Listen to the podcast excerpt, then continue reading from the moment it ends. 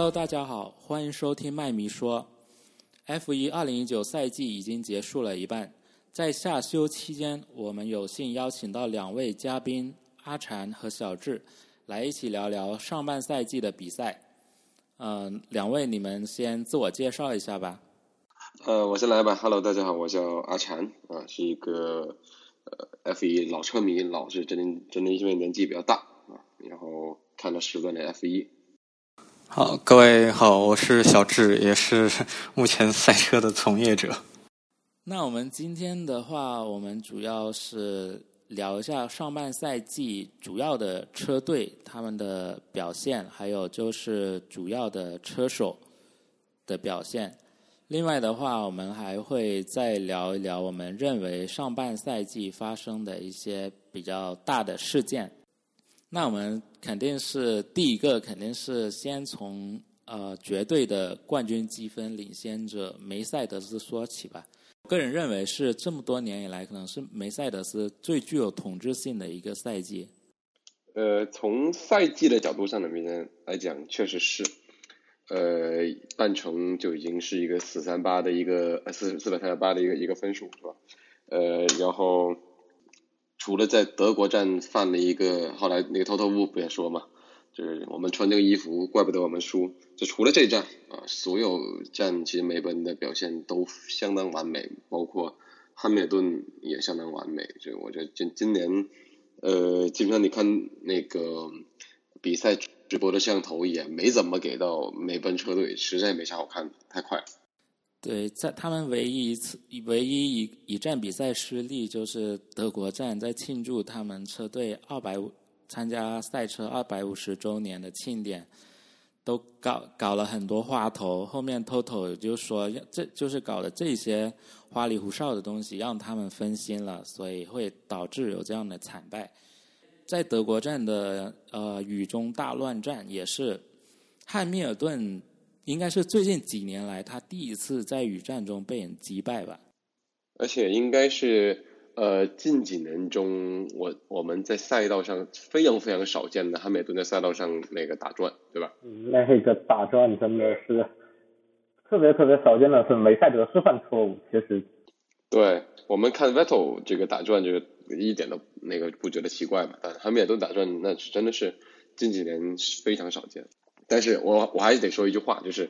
有些车手打转就救不回来，这汉密尔顿虽然打转了，车还是能回来，这一点还是做的不错的，对吧？对，这其实也是，就是比较，就是说现在对对于汉密尔顿来说是一个比较的，在一个巅峰期的一个状态，而且他其实是控车能力，就是在那种德国站的大雨下，他其实控的也是非常不错的，就除了那一次打之外。而且你能看到汉密尔顿。呃，他他依然是那个，就是车队希望他能做出时间来，他就马上就能反应把时间做出来，啊，就不仅车强，就是车手也是真的是处在一个无敌状态。现现在来看，不管是这个呃身体上的这个年龄，还是这个经验，都处在这个巅峰状态上面。是的，我也赞同汉密尔顿。现在他真的已经。强大到让他所有的竞争对手都难以去抗衡的一个地步。刚刚呃阿禅提到的就是，车队想让他执行什么东西，他总是能够完美的去执行到车队的一个战术。就举一个例子，就是在今年的呃摩纳哥，他的赛车工程师 Bono 就是让他早早的进站去换胎，一套应该是中性胎吧。一套中性胎跑了七十圈，这简直是疯狂了。汉密尔顿自己都认为一一定坚持不到最后，可是他还是做到了，最后赢了比赛。而且我我忘了是在哪一站，就汉密尔顿，呃，他拿了全场那个最速，就拿了一分。然后这个最速是拿一套老的硬胎在最后一圈给做出来的。哦，具体我忘了是哪英国站是吧？英国站。本来是博塔斯准备换上一套新的胎去刷一圈，然后最后被汉密尔顿给刷了，简直目瞪口呆好吗？他一个旧胎凭什么比他的队友做出做出更快的一个圈速？就已经不是一个普通人的一个感觉了。今年的话，我觉得无论是梅赛德斯还是汉密尔顿，可能都是他们的一个最佳的开场。对，包括其实 Bottas 今年的开场也是他本人最佳开场，只不过开了两三场之后，就是迅速就往下掉了。但是不管怎么样，其实今年 Bottas 还是给梅奔贡献的积分还是比过去要相对更稳一些一些些，起码前几站来讲是这样。而且今年其实博塔斯对于梅奔来说最大的进步就是他的单圈速度上，其实真的今年是非常不错的，有几站还比那个汉密尔顿要快。在排位赛当中，对对，但是博塔斯其实主要的原因还是在这个正赛当中，他有的时候没有办法去更好的 push。不过对于一个二号车手来说，我觉得他是目前来说比较不错的一个车手。就如果他能稳定的，呃，在汉密尔顿每次都拿第一的时候，我不说你拿第二，对吧？你拿个第三，你每次都稳定拿拿拿前三，对吧？其实。我相信到年底，呃，可能也不需不会被那个奥康去替换掉的，我觉得。但是如果说你像过去这两三站这个表现啊，突然又拿个积分外啊，突然又拿一个七八名，那奥康其实你看我每每一站基本上我们都看到奥康都在每班的 P 方里面虎视眈眈，对吧？博塔斯做的不好的时候，最高兴的人应该就是奥康了。对，而且奥康比他更年轻。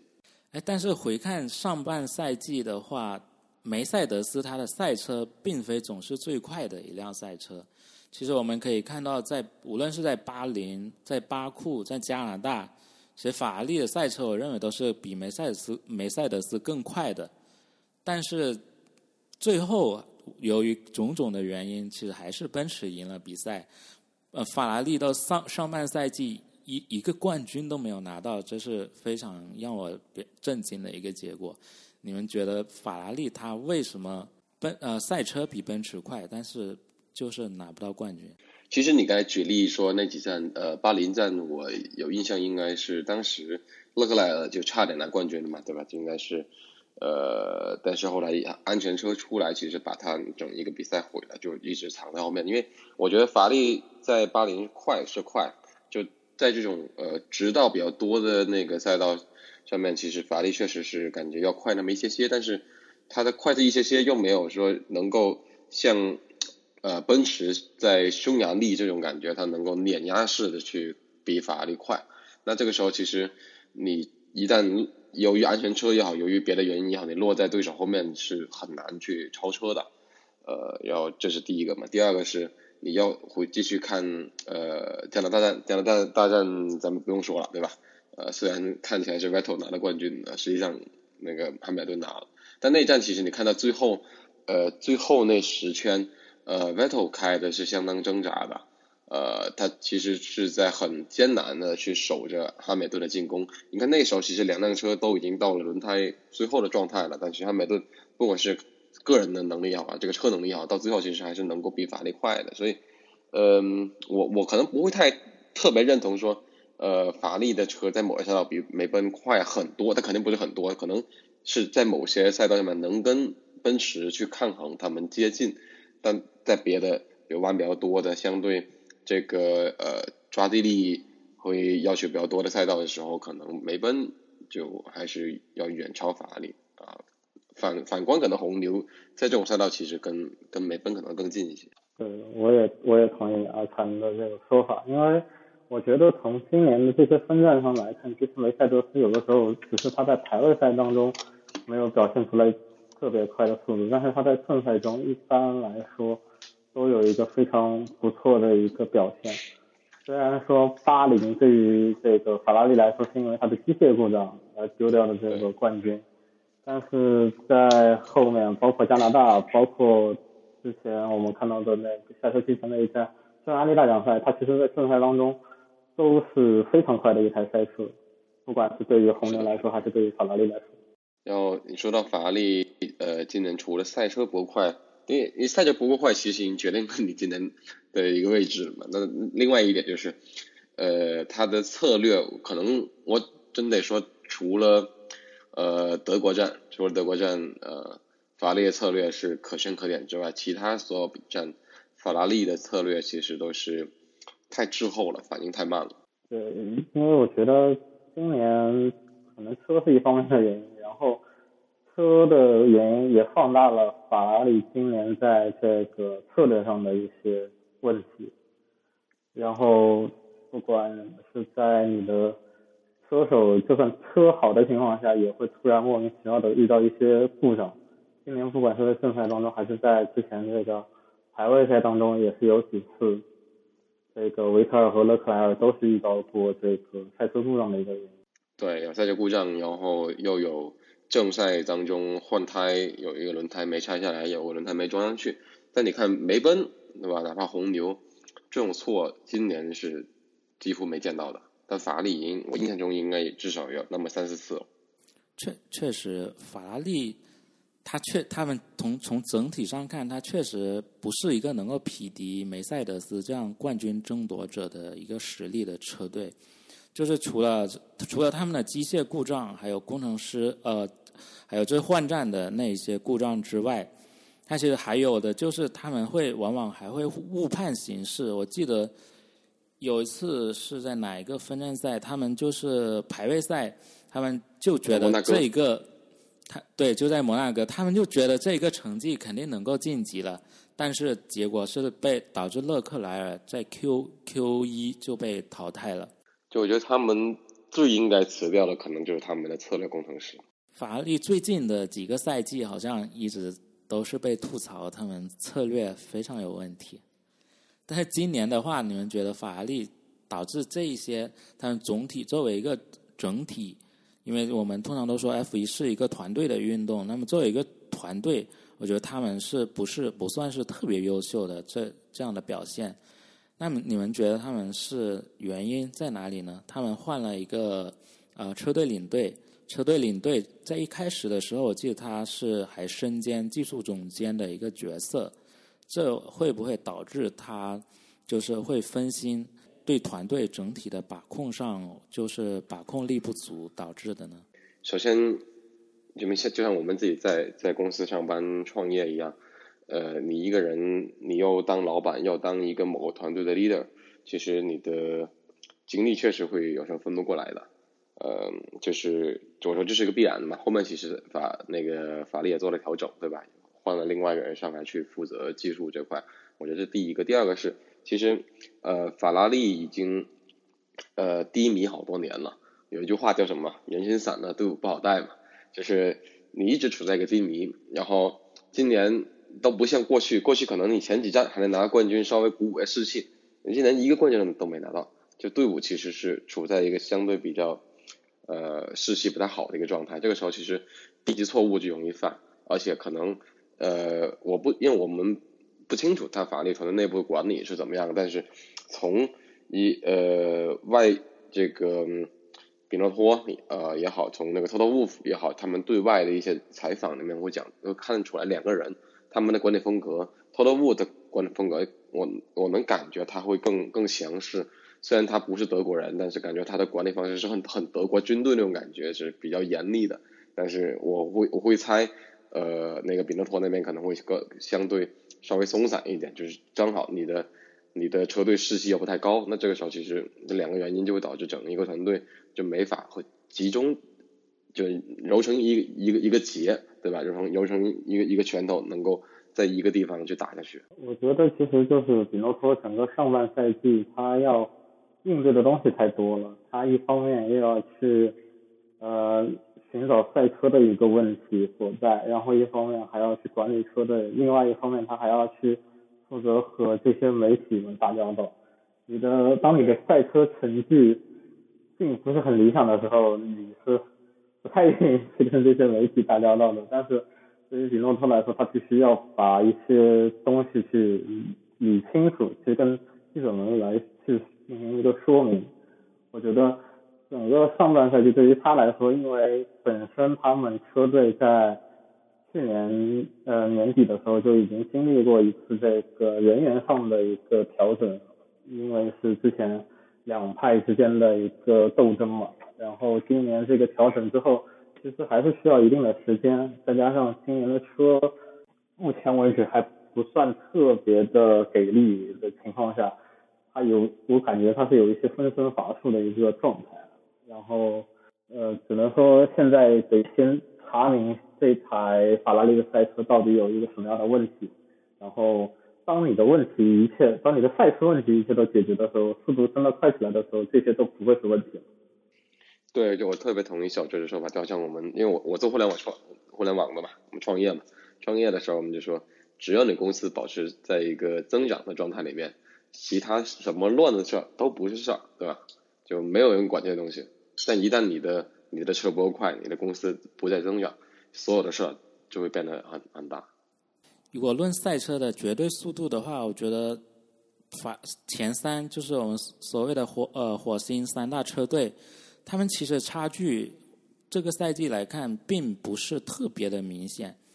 呃，就算不跟奔驰比的话，就法拉利跟红牛比，那红牛总不会说红牛快过法拉利吧？但是红牛的话，就很很少见到像法拉利这样的问题。呃呃，但是我觉得这个事是我这么看的。首先，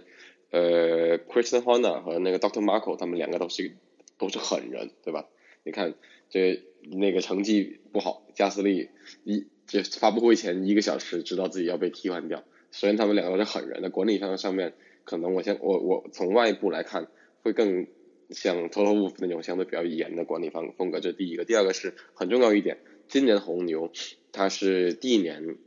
跟本田合作，他没有把目标定的很高，对吧？我我今年我可能目标就对标法拉利，往法拉利干就行了。但是法拉利每年的目标都是拿拿年度总冠军。在这个时候，其实两队之间这种心理落差就很不一样了。红牛是看到每天自己在进步，自己每天跟法拉利会更接近；法拉利是看到每天离红离梅奔越来越远。这个时候，这种心理落差其实对吧，就是相当的不一样的。而且我觉得，就红牛来说，它的整体的人员架构，就是说从这个车队领队方面的人员架构来说，他们是比较稳定的，因为霍纳一直是。霍纳和马尔科一直是带着这个红牛车队，然后包括，然后包括从今年其实开始初期，我觉得红牛压根就没有想过会说能够在这个赛季中能够追上这个前两名的这两台两支车队。但是在这个你定一个低的目标，然后来就会会很开心，对吧？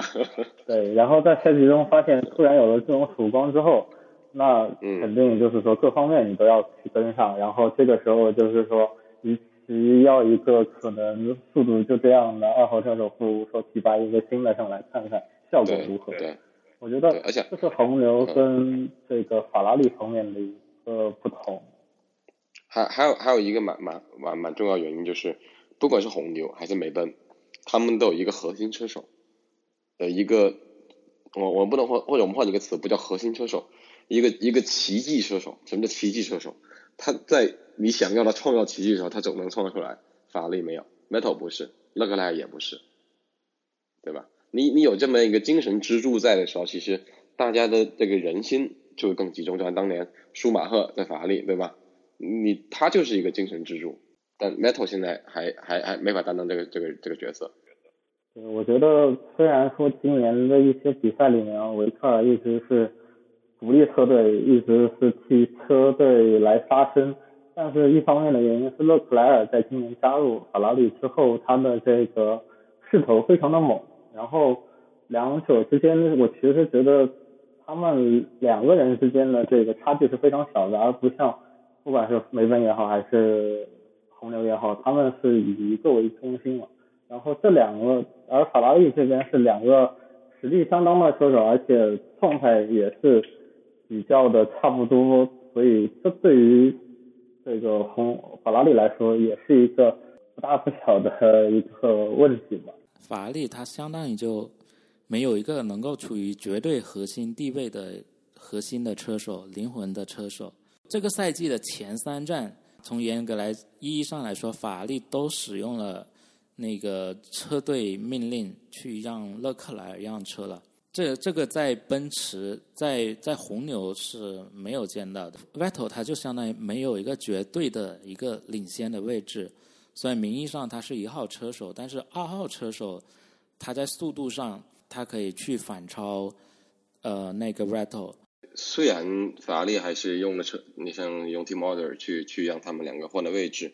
但其实，嗯，我觉得，我觉得 Adam Adam 就是他们不管呃用不用这 team model 吧，就我们看出能看出来 l e c l e r 跟 Vettel 两个人的能力差距其实没那么的大。就如果回到刚才我们说有一个绝对领先的一号车手，对吧？像维萨潘，像那个汉密尔顿，就这个时候其实回到刚才说那观点，就对车队里面人心的影响，因为人你是车队是由人组成的嘛，你人心真的是在一起的时候，你什么事都很容易克服。但是就缺这么一个灵魂人物在里面，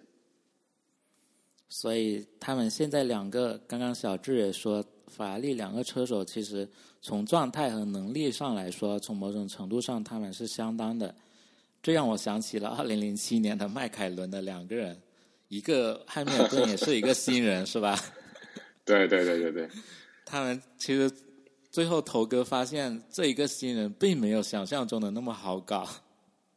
对对，呃，不过勒克莱尔感觉他跟当年零七年的汉密尔顿，我我我会觉得他们还是稍微差点意思的。我其实是感觉，就是勒克莱尔在今年其实跟博塔斯是差不多的一个状态，就是他们两个人在单圈上面，在整体上还是非常快的，能够去推进队友，但是一到正赛当中，可能会有各种各样的一些原因来导致的一些问题。对，嗯。对对对，就是虽然不能说勒克莱尔跟博塔斯之间的实力相当，但是从今年的状态上来说，其实两个人都是会陷入这种在正赛当中的对于这个比赛的一个掌控里。对，我觉得嘛，年轻人嘛，攒攒经验嘛，这是今年我们看到最近这几站勒克莱尔他的心理上的压力，能看得出来，他有一些压力犯的嗯各种，比如从可能更早一点的从巴库对吧？去撞那个上坡那个那呃对对撞那个上坡那个那个弯，然后呃在德国打转啊等等，其实呃都是为年轻这个这个词付出一点点代价啊。包括当年汉密顿其实也是嘛，汉密顿零七年最后一站巴西站领先七分，对吧？这么大的优势，当年还是第一名只拿十分，都能把冠军给丢了，对吧？连犯两个错误，当时起步一个。然后在那个第第第第五号弯上犯了一个，就是这个时候其实你能看到，就是老司机跟这个小司机还是在经验上，甚至体力上可能已经跟跟小司机比，还确实是不一定是能赶得上。但是比如你看 Kimi 跟那个齐奥维纳奇，对吧？呃，就是每一站 Kimi 几乎都能拿分，对吧？就靠的就是四十岁的一个一个经验，肯定不是靠的四十岁一个身体，对不对？话说还有一个说起来车队的策略，因为过去几年的话，呃，谈到车队策略，可能称赞的更多的都是红牛，他们策略如何的精准，反应如何的快速。但是我们很少会说到奔驰它的策略怎么的出色，因为奔驰总是领先，它不需要策略去决胜。对。但是我们在匈牙利的比赛中，我们奔驰就让就非常的惊艳了我们。他们对汉密尔顿的那一个呃两停的一个进站进站的召召回，让他们在看起来不可能的情况下，让汉密尔顿拿到了这个冠军。是的，而且是这个不可能，还包括另外一点，就匈牙利这个赛道本身几几乎没什么超车的地方，对吧？而且那时候你其实到到了最后那几圈，大家可能我们会猜，就是轮胎状况也没差多少了。但是奔驰还是相相信他们的计算，认为那时候还是可以把那个维斯塔潘给干掉了。这这个这个这个险，或者或者对他们讲，这个也不算是一个冒险，就是一个计算出来百分之百可以搞定的。这一点不得不佩服，就是我我我领先我快的时候不需要策略可以赢你，我落后的时候我策略出来，我我同样可以把你惊艳到。对，其实就是梅奔在今年虽然说。在个别分站，就是包括德国站，可能在策略上出了一点昏招之后，但是他在匈牙利站立刻就展现出来了自己这个作为冠军车队的一个实力和底蕴。他们在这个在最后的时刻，在那那么紧张的一个情况下，在汉密尔顿一直在追的情况下，然后他们是他们果断的给出了二停的一个策略，并且他们是要求汉密尔顿是当时是要单圈做到一分。十九点五，但是汉密尔顿在这个换完胎之后，他他更快，他比这个目标还要快，他好像有几天一直是做到十八点五以上，所以真的就真的这就是这就是策略加上车加上人，这三者结合的一个完美的呈现。然后从这个今年的策略上来说，就是红牛其实经典的红牛其实好的策略也不少，但是他在匈牙利的那种情况下，他不敢。作为领先者，他不敢去贸然行动，这也是一方面。而且在匈牙利，他们的第三名被拉开的有点远，这也是汉密尔顿敢果断出击的一个原因。因为他就算进完站出来之后，他的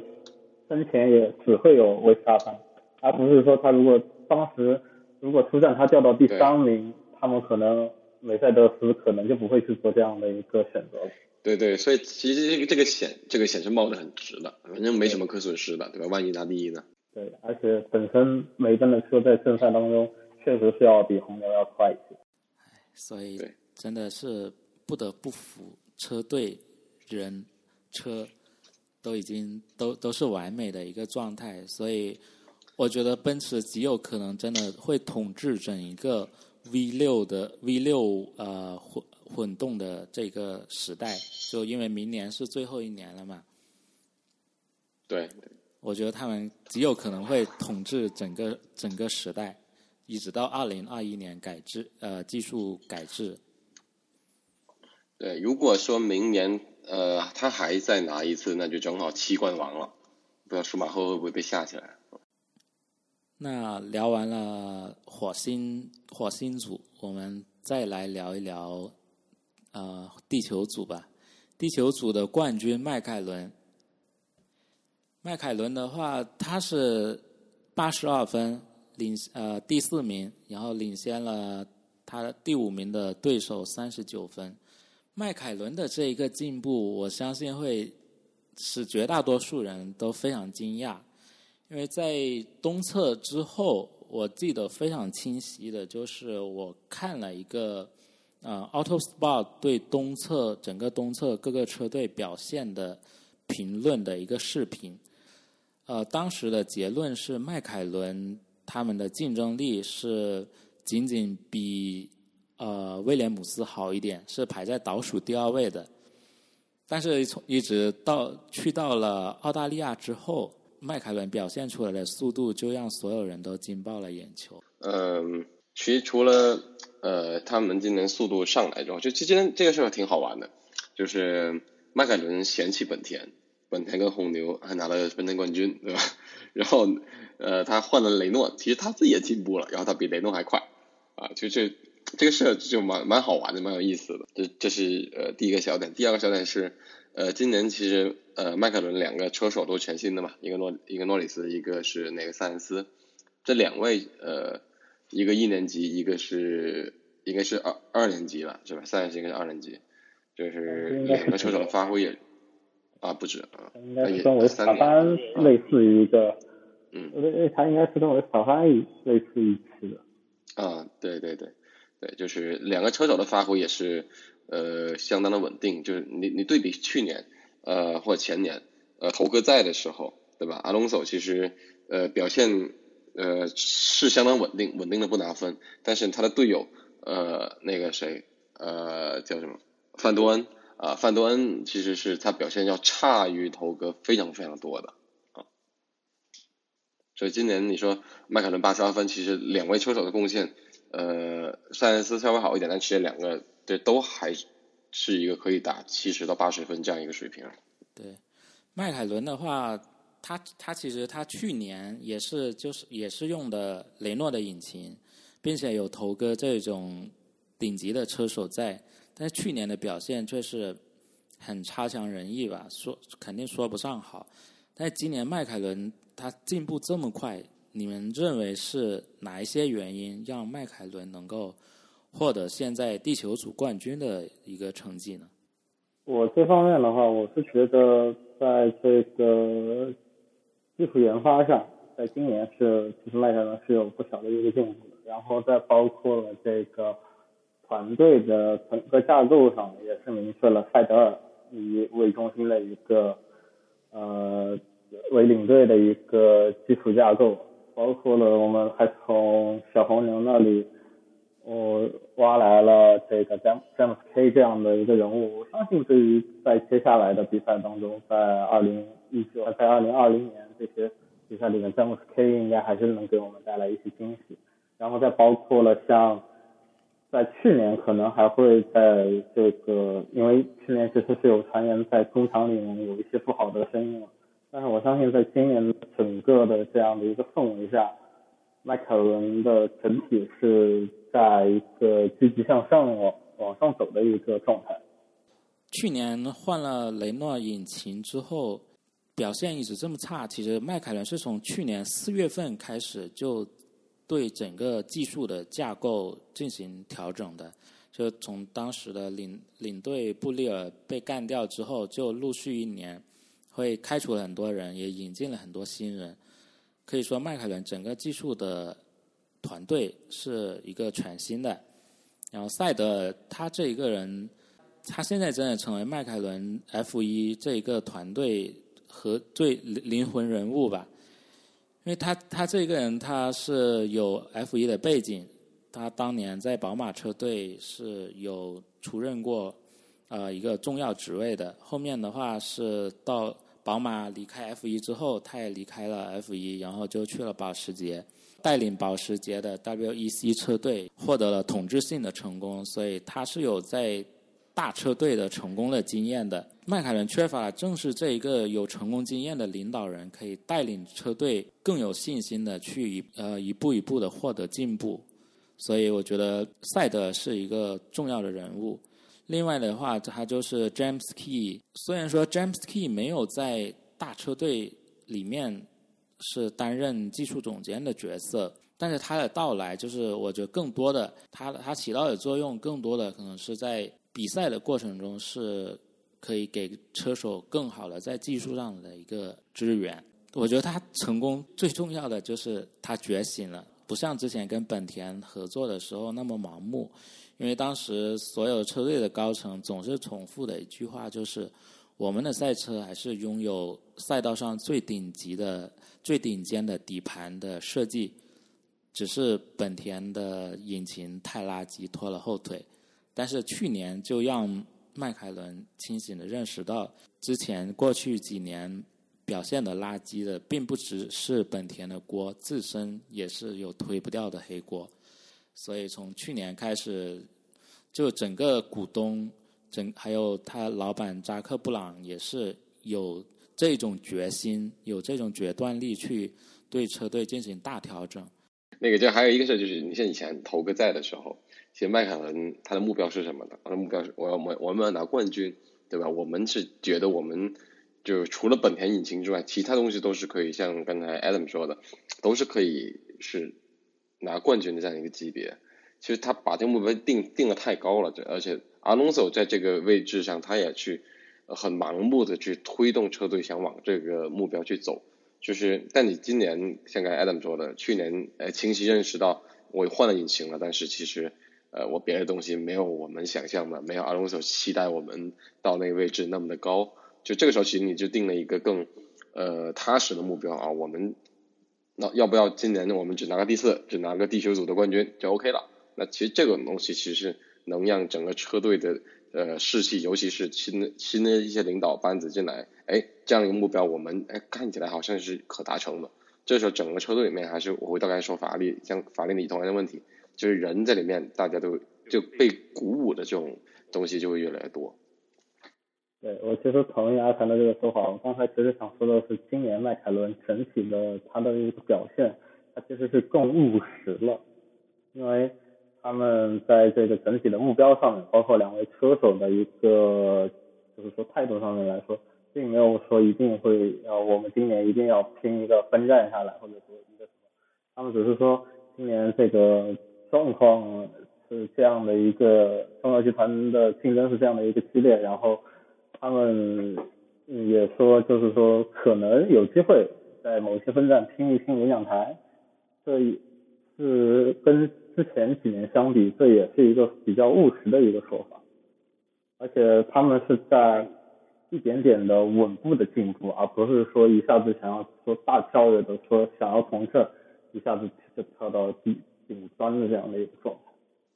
对对对对对，就确实踏实很多。就是你拿个排位赛那个赛事拿个 P 五，哇，我开心的不得了。但是你说实话，以前头哥呃，他这么渣的车的时候，他可能某一站排位赛拿个相对好了五六名的成绩，你不会看到他他笑，他还说垃圾，这车就垃圾。但你其实你的目标定太高了，对吧？你其实那时候是可以呃跟车队一起去鼓舞大家，鼓励大家，以及我们有进步，我们应该往。应该这样稳步的往前走，但是就是你你非要在你没有任何这个能力的时候去说我们要争第一，这个时候其实大家能获得的这个沮丧感会会更强。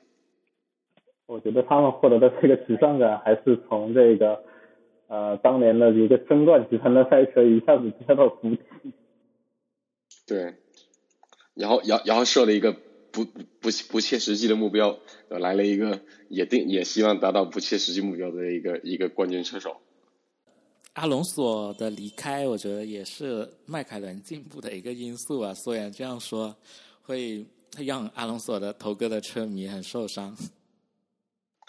我们我们我们不能否认阿阿隆索就是他是一个非常好的车手，他可能是当当今车坛里面没没几个可以跟 Hamilton 一起 PK 的车手，对吧？首先他是一个很好的车手。只是他到迈凯伦不是不是时候，不是好的时机。他个人的影响力实在太大了，他是呃笼罩在整个迈凯伦车队头上的一个阴影。无论是从车队老板的决策，还是呃车队的很多工程师，还有工工作的气氛，都是受阿隆索的影响实在太大了。整个车队好像是都在为了取悦这个车手而去做事情，而不是为了呃踏踏实实的进步去做事情，所以会让所有人的工作都非常有压力。阿隆索离开了，我觉得确实对迈凯伦来说是好事，因为双方都无法满足呃双方的需求，他们无法已经无法再合作了。所以今年的话，引引进的两个全新的年轻的车手。是让我感觉非常满意。塞恩斯有经验，诺里斯他他同时他是一个一年级的新生，但是他表现的非常老道，并不差。而且两个人的话，他合得来。呃，我觉得有一点不可否认的是，迈凯伦可能是呃现在赛道上最欢乐的一支车队，因为两个车手他不用为争夺世界冠军去彼此竞争。所以两个人能玩得来，所以工整个车队会带动整个车队的工作氛围会非常轻松。对比起迈凯伦的话，另一支车队雷诺可能就是上呃上半赛季最失望的车队了。因为雷诺作为一个厂队，他的目标肯定不是地球组冠军，他的目标肯定是要追上前面的前三。但是现今年他去年还是能够做到仅次于三大车队的成绩排名，但是今年的话，即便是对比起迈凯伦都远远的落后，甚至于在最后的呃上半赛季结束之后，他还被小牛给反超了，所以雷诺肯定是最失望的一支车队。所以我们今年看到好几好多场的比赛里面。呃，雷诺都是连连 Q 二吧，我记得应该是蛮多场比赛 Q 二都都没有进去，就车整个车其实跟地球组其他车相比，就真的是差了一一大截。然后像艾德你刚才说，他又是同时定了一个很高的一个目标。呃，首先我我觉得他们应该跟迈凯伦学，对吧？就是你你自自己几斤几两，你先定一个合理目标再说，你不要说上来我要我要去跟梅奔去 PK，这事肯定是不合理的。这这第一个，第二个，其实我没看到里卡多去雷诺之后，他发挥出就好像他在红牛，哎，红牛我一年每一年拿不到冠军，但是我还我还能在摩纳哥对吧拿个冠军出来，就是今年其实没看到里卡多能够在雷诺里面发挥这样的作用，我不知道是刚去，哎，这个不适应这个车，不适应这个车队，还是怎么着，嗯，就是你你都有时候都想不起来，哦，原来里卡多还在 F 一里面这种感觉。我觉得今年里卡多转会去这个雷诺之后，他本身是希望着这一支厂队能够在今年或者说在未来的日子里能够去以一个更快的一个速度来展现。然后在今年的大部分的比赛里面，其实里卡多都饱受这种机械故障，包括一些各种各样的原因退赛的一个影响。这次转会现在来说不好去做一个什么评价，但是对于他来说，他转会去了雷诺之后，我们其实很少见到里卡多能够展现那个在红牛时期超延迟刹车来来进行超越的这样的一些动作。我觉得跟种种方面，包括跟他的现在的这台赛车也好，包括跟雷诺目前的整个整个的士气状态也好，都是有一些呃问题的所在，因为包括。其实霍肯伯格也在今年没有说有特别好的一个呃一个成绩，对，所以就是从整体方面来说，他们在目前这个中游的集团里面，呃，今年的发挥一直来说没有找到一个最佳的一个平衡点，要不然就是他们会快，但是在这中车会呃是比赛中车会出现问题退赛，然后或者就是。呃，他们的车稳定性 OK，但是速度不是够快，这是雷诺在上半赛季遇到的一些状况。对，雷诺这支车队，他两次以厂队的身份重返 F 一，他结果是截然不同的。两千年的时候，他是买下了应该是当时的贝纳通车队吧。他四四年之后，又到了零五零六年，阿隆索就。拿了两连冠，然后这一次二零一五年，然后买下了是也是也同样是在恩斯通的车队是莲花，然后到现在的话，根据根据测算，他可能是到现在已经花了有超过十亿美元了，但是依然处于挣扎的状态，看不到丝毫可以夺得分站冠军胜利的呃势头。所以这两次他们从以厂队的身份重返这一项运动，他们造成这么巨大的一个几一个差成绩的差异，我还在担心的一点是雷诺他还能够支撑几年？会会不会又会不会又又又又又那个 to F 一是吧？对啊，因为雷诺他是他这家公司，他还是一个法国政府国有的一个公司吧？没记错的话。嗯。那你一直都在烧钱，一直没有成绩，一直不盈利，那你能支撑几年？所以，我我还是蛮担心他们过过不了两年又要退出了。但是其实你说的这个两两进可能两退，就就是这样一个情情况，就我会就会觉得，其实雷雷诺对 F 一这个事的投入，嗯，还是不够专注啊，会不会有这种感觉在里面？就我可能玩个两两三年，我就感觉没玩出什么苗头，我就我就不弄了。但但是你看，那个迈凯伦复苏都可能现在看起来都得花个六七年的时间，对吧？就是雷诺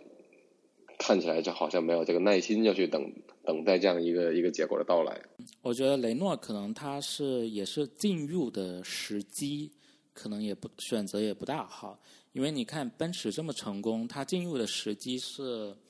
啊，零九年，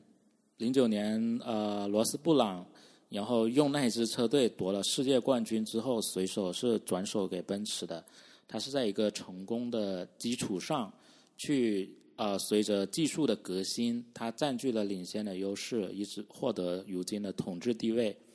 但是雷诺他是一五年进来的。在这一趟呃技术的历程中，已经过了一半，他才进来，而且买了这支车队，他也是生存不下去才转手给雷诺的，所以他的基础的话是比较差，所以你要他你要发展起来的话，就就他他你的时机就不对了，就就就更困难了，而且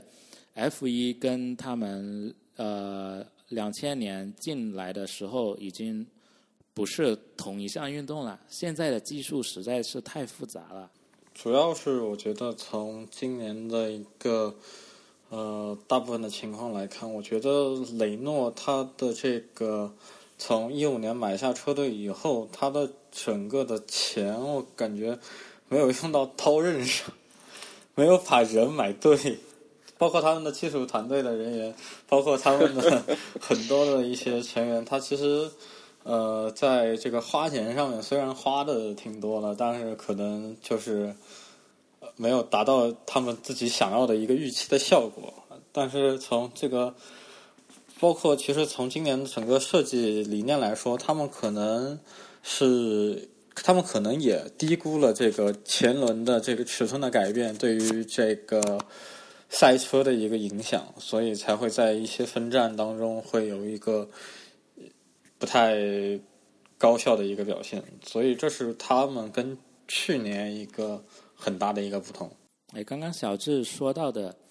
他们可能没有把钱花在去招聘对的人才身上。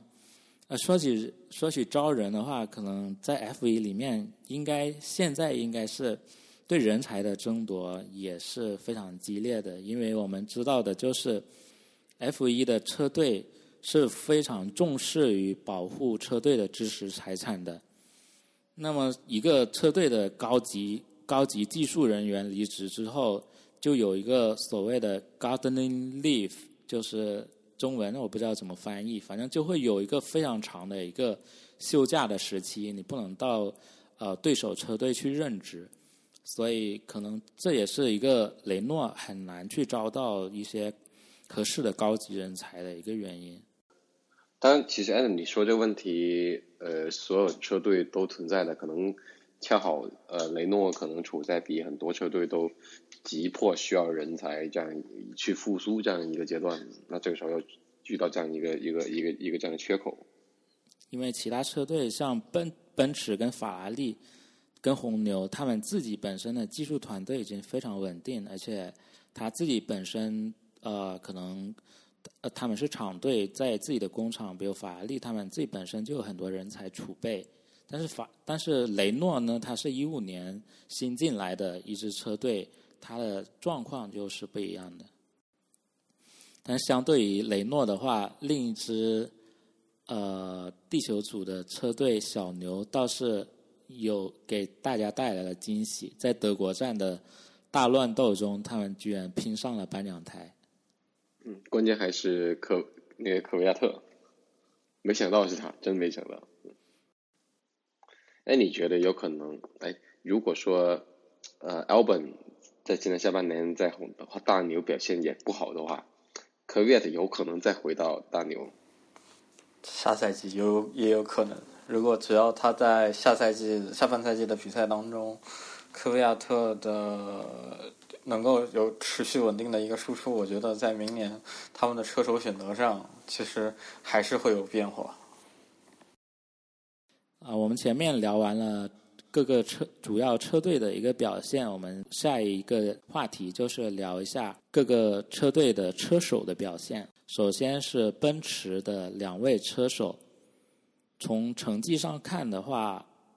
差距还是蛮大的。汉密尔顿是二百五十分，博塔斯是一百八十八分，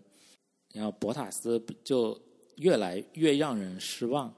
就一赛季一开始剃掉胡子之后就。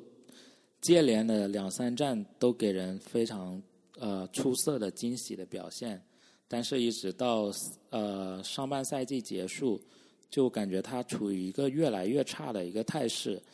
啊，一直到了呃匈牙利，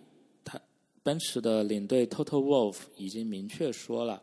奥康将会参与争夺下个赛季下个赛季汉密尔顿队友的那一个席位。然后博塔斯他自己本人也表示了，在现在的这个状况下下，任何一个车手都会有一个 Plan B，甚至是 Plan C。我想要问两位的是，那博塔斯他的 Plan B 在哪里？呃，首先我这么想，就是他优先会看奔驰系嘛，但是奔驰系现在其实呃三个车队，呃一个是。那个印度力量啊，不对，也改名了，叫呃赛点。对，赛点其实有一个是这个太子爷，对吧？那个 Lance Roll，你是没法把他搞掉的，他肯定在里面有有个席位。然后佩雷兹可能是个变量，呃，这第一个。然后第二个呢，还有另外一个奔驰系，那就威廉姆斯。威廉姆斯那去威廉姆斯其实没啥意思，那还不如就不跑 F 一了。呃，那这个时候其实佩雷兹，我们看表现，他呃其实表现在印度在那个赛点里面不是一个差的车手，很多时候比那个 Lancher 的跑的要好。那呃博塔斯去那边拿的工资可能要更高，对吧？你有什么办法证明？呃，他在里面就有好有好的表现，我觉得这个是也，就或者表现的比佩雷兹好，我觉得这个比较难说。然后这如果反过来从博塔斯的角度来看，他去呃赛点感觉有点掉价，对吧？我从一个最好最顶级的车队要走到你们你们赛点，呃，总是感觉有点可能格格不入。那么另外一种选择是会不会跑到一个呃非奔驰系奔驰系的那个呃车队里面去？如果是的话，我觉得可能呃雷诺的可能性会比较大一些，因为呃去你说去哈斯呀，去这个呃去去小牛肯定不可能，因为小牛肯定是红牛自己的青训营出来的，去大牛理理论上也不太可能，还肯红牛的风格还倾向于从小小牛来提拔人才，那这个时候他好像就除了雷诺没有别的更好的选择，法力也不可能。呃，所以我觉得不管是他有多少个 Plan B 或者 Plan C，那看起来呃赛点和雷诺的可能性会，以及以及暂时休养一年，呃，这可能性我觉得都是比较大的。但是我觉得，如果不是头哥这种世界冠军车手，你休养一年，你相当于就是永远离开 F 一了，离开之后很难再回来的。这倒是。那么我其实是觉得他去非奔驰系的可能性要更大一点，因为其实现在奔驰系的另外两个队差不多都定了，因为佩雷兹据说也已经开始要谈续约了，然后威廉姆斯的话，一个是拉塞尔，另外一个我觉得他不一定会愿意去威廉姆斯，因为对对对对。因为从整体的表现来说，威廉姆斯可能明年也很难去说回到中游的这么一个状态下。然后从另一方面来说，他可能去飞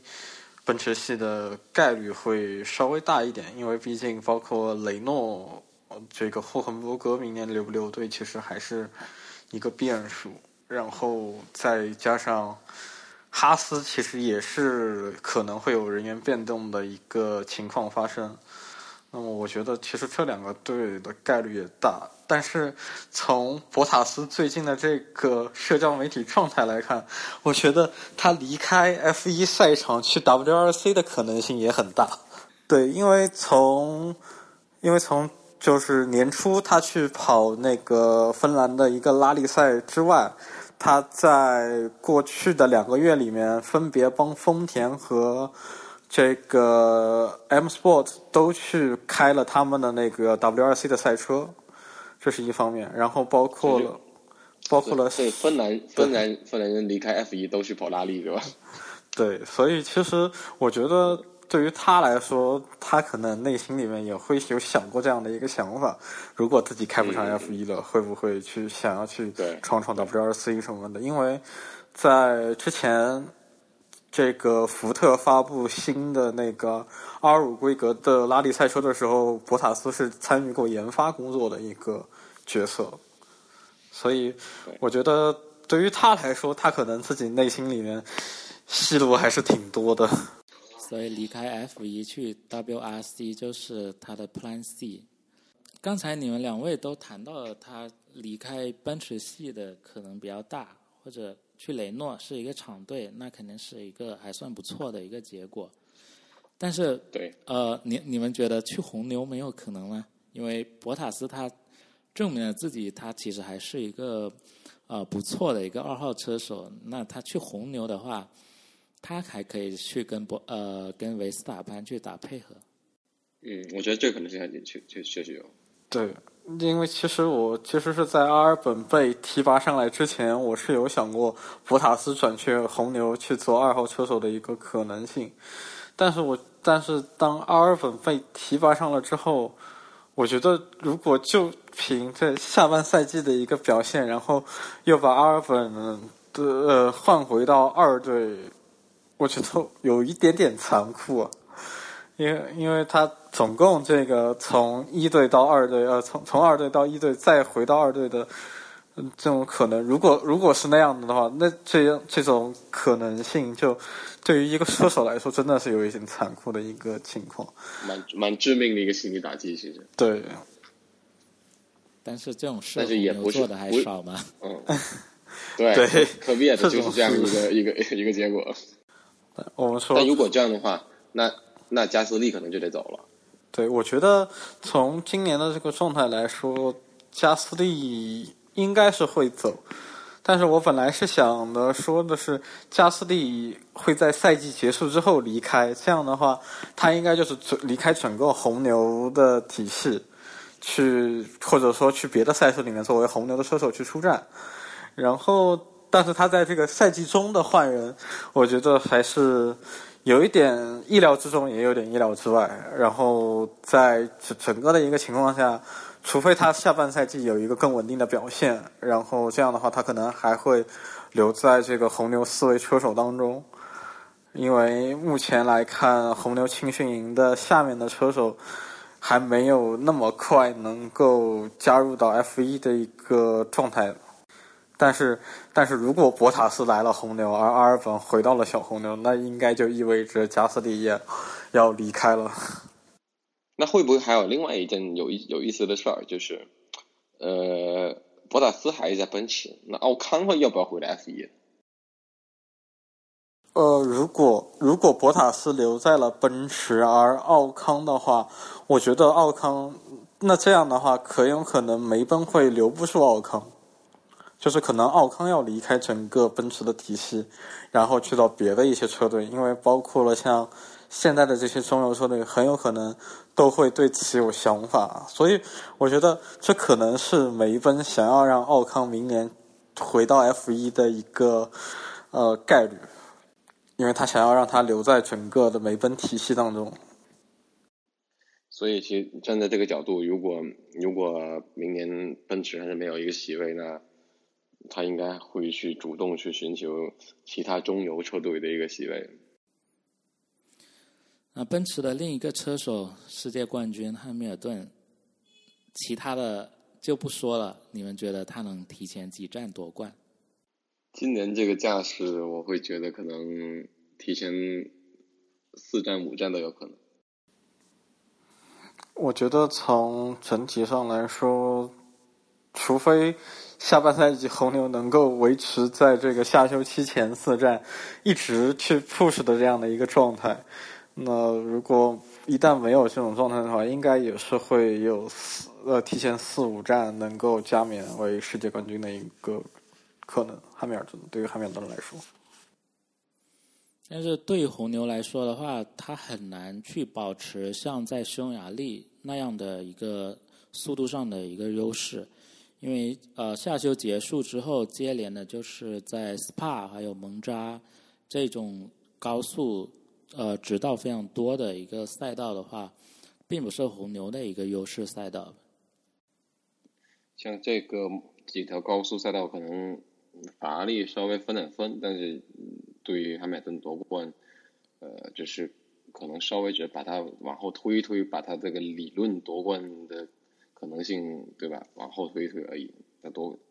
那我觉得就三战。是是必然的，我觉得，那我们就看是到底是三还是四还是五。好吧，我们聊一聊下一对车手的组合。我们呃，迈凯伦的两位在场上最欢乐的两个车手，比较让我惊讶的是，诺里斯他的排位赛的成绩竟然是领先塞恩斯四四站。十二站比赛里面，诺里斯是八比四领先。诺里斯他对单圈速度上的这种表现，他做的真的太棒了。在排位赛，在呃澳大利亚揭幕战，他一开始作为一个新人就杀进了 Q 三，那时候非常惊讶。我我对他的表现真的非常非常的惊讶。我觉得从整个的上半赛季来说，这个从整个上半赛季来说，诺里斯的呃呃诺里斯的整体表现，对于一个新秀来说，还是一个非常不错的一个状态。因为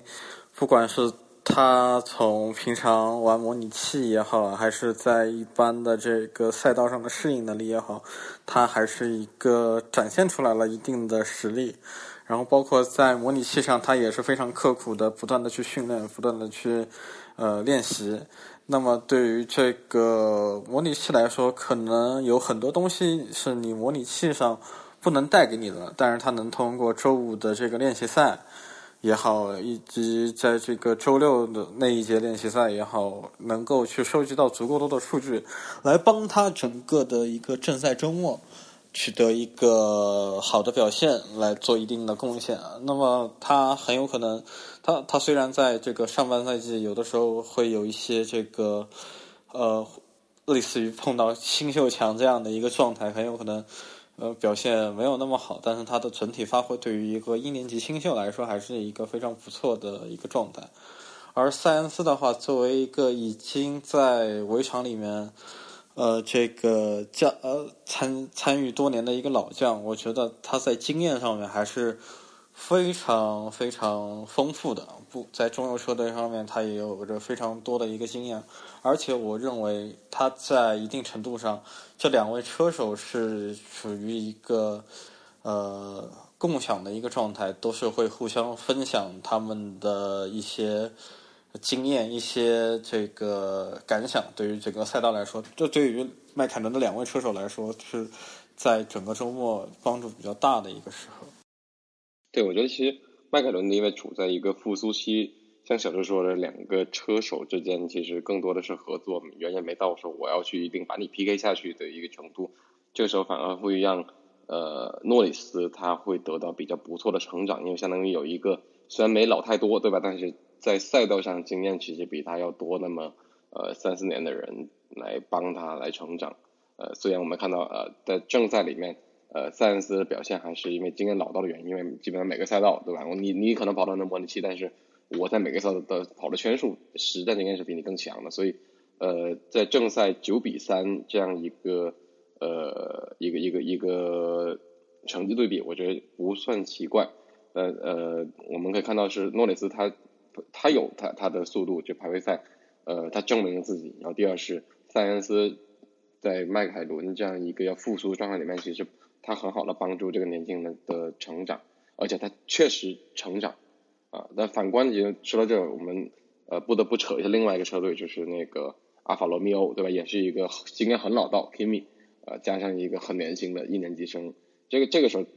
基奥维纳奇跟 Kimi 之间差距就不会像。呃，诺里斯、三人之间差的没那么的多，他们两个其实差的就稍微就远了很很多很多。我不知道是因为哎，Kimi 他就不说话，我就我就不教你啊，不跟你分享，哎，怎么着啊？不不知道。因为从从阿尔法罗密欧的角度来说，我觉得其实 Kimi 和肌肉之间应该还是会有一些呃互帮互助的一个情况发生，但是从整个的。经验上，包括资源上来说，我觉得经验更为老道的 Kimi 其实是还是会有一些足够的资源在在手上。那么对于他来说，这一些资源是就需要通过这几年的比赛来学习的。其实对于肌肉来说，是因为。呃，他在过去的一八年，他其实并没有参加什么比赛，因为包括了红牛，包括了法拉利之间，对于他的这个比赛的安排，实际上更多的还是在这个模拟器上去帮助他们的赛车去修正他们的数据，然后在一些，呃，在去年他也就为法拉利去参加了勒芒二十四小时，所以对于他来说，他其实现在是，呃。用用在足球体育里的一句话就是说，他现在是急急需这个积累比赛状态的一个时刻，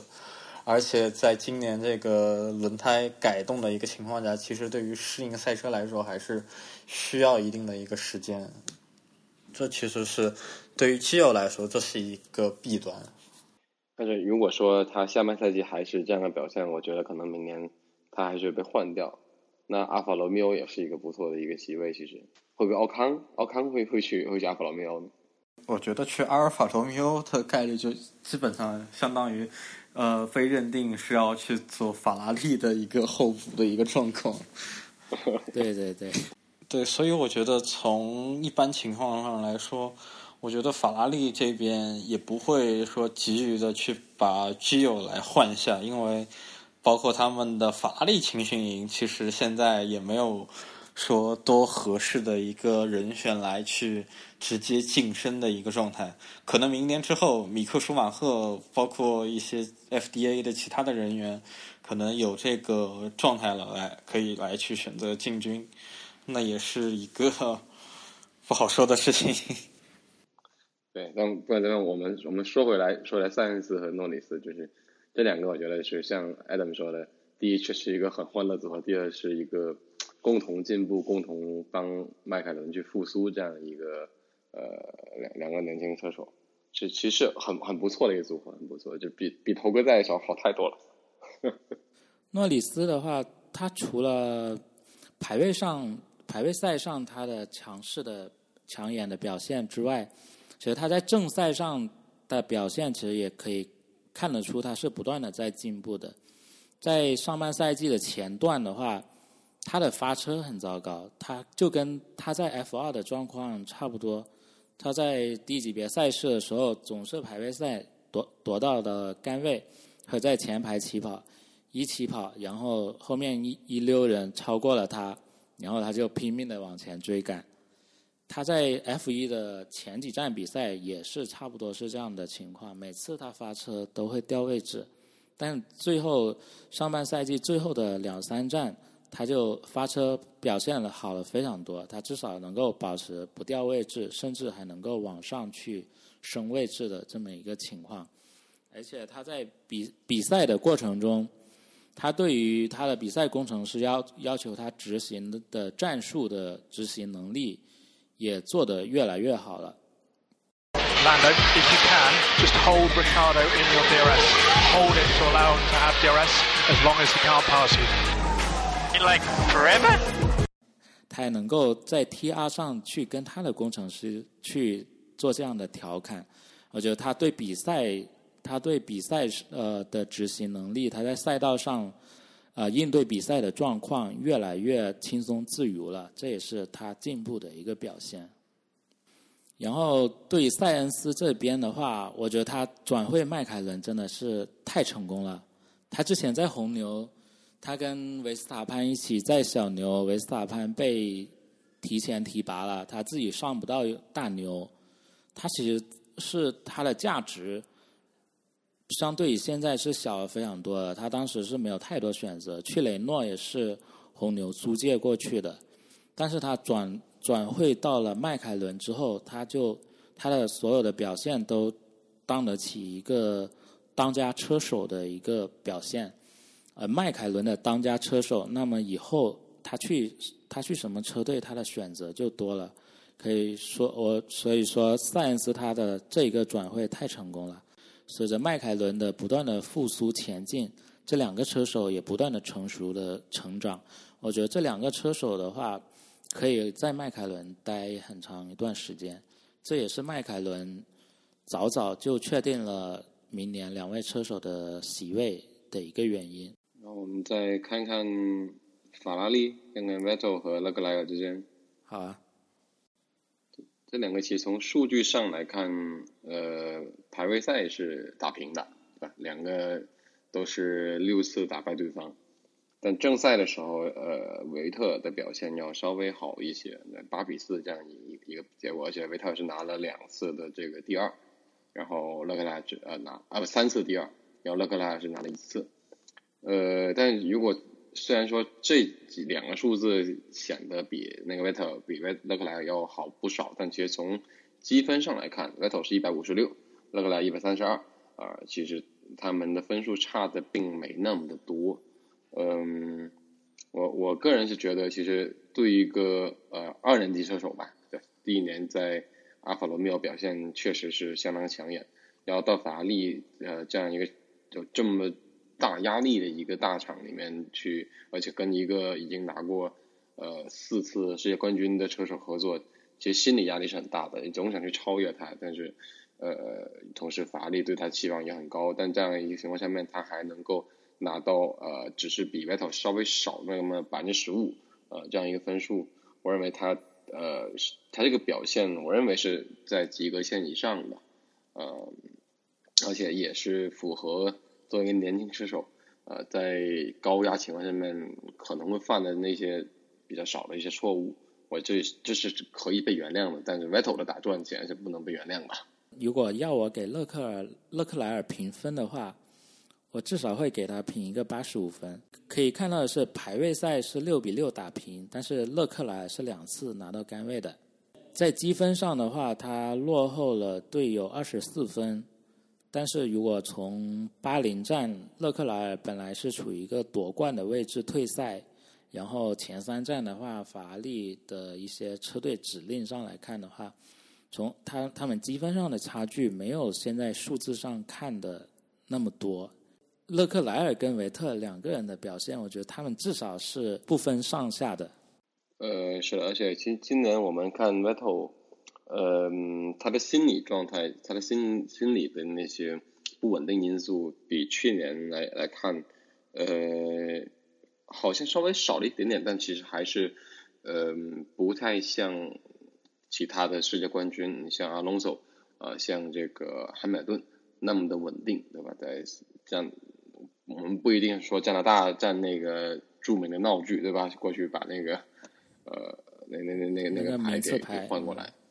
对，面板换过来，就是赛道上你还可以看到，去但去年更夸张，去年安全车带领下面在德国站，对吧？就第一的时候还安全车带领下面还冲出去。今年我们好像在上半赛季他没犯这么大的错误，但是他其实是不太符合我们对一个四届世界冠军的一个期待的。就是像刚才我们前面聊到汉密顿的时候，我们都会认为，哎，呃，汉密顿、呃，维斯塔潘，包括勒克莱尔，他们在近身肉搏的时候是。能够表现出一个顶级选手水平，但是 Vettel 在这个里面，呃，我们并没有在上个赛季或者说并没有在过去这一两年看出他符合我们对他作为一个顶级射手这样一个期待，所以所以就也是出现了很多关于他要不退役的一些传闻出来嘛，对吧？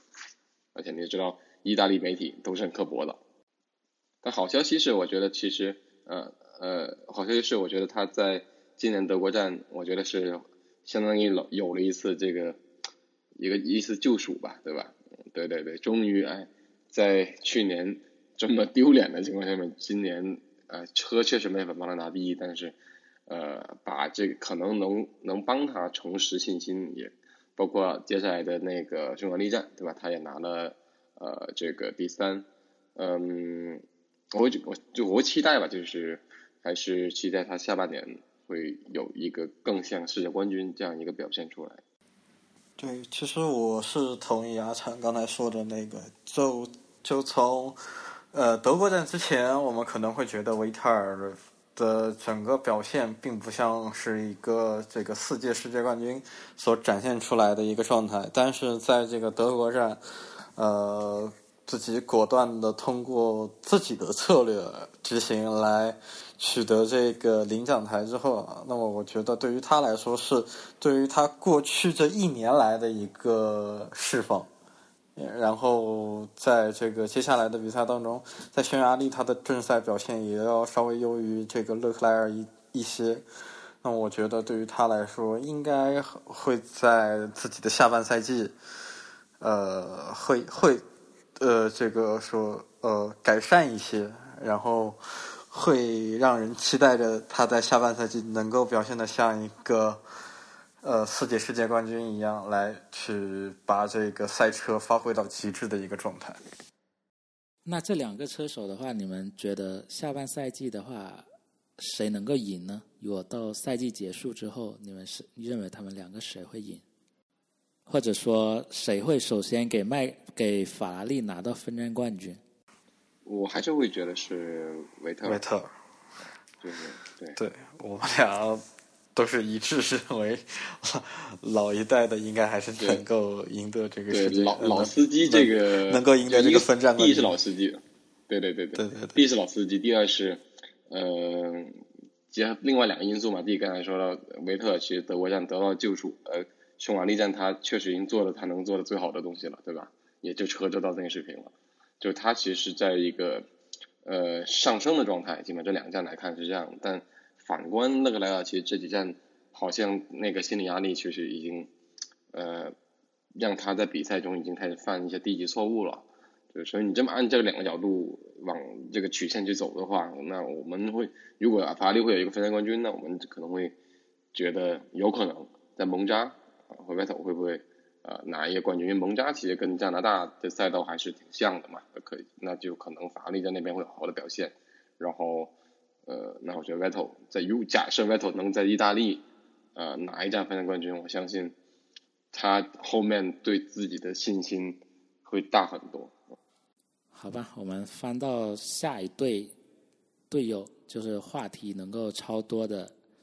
大牛的两位车手维斯塔潘和加斯利。这个在数据上看的话就悬殊了，维斯塔潘十一比一战胜队友，无论是排位赛还是正赛，而且维斯塔潘是拿两场胜利，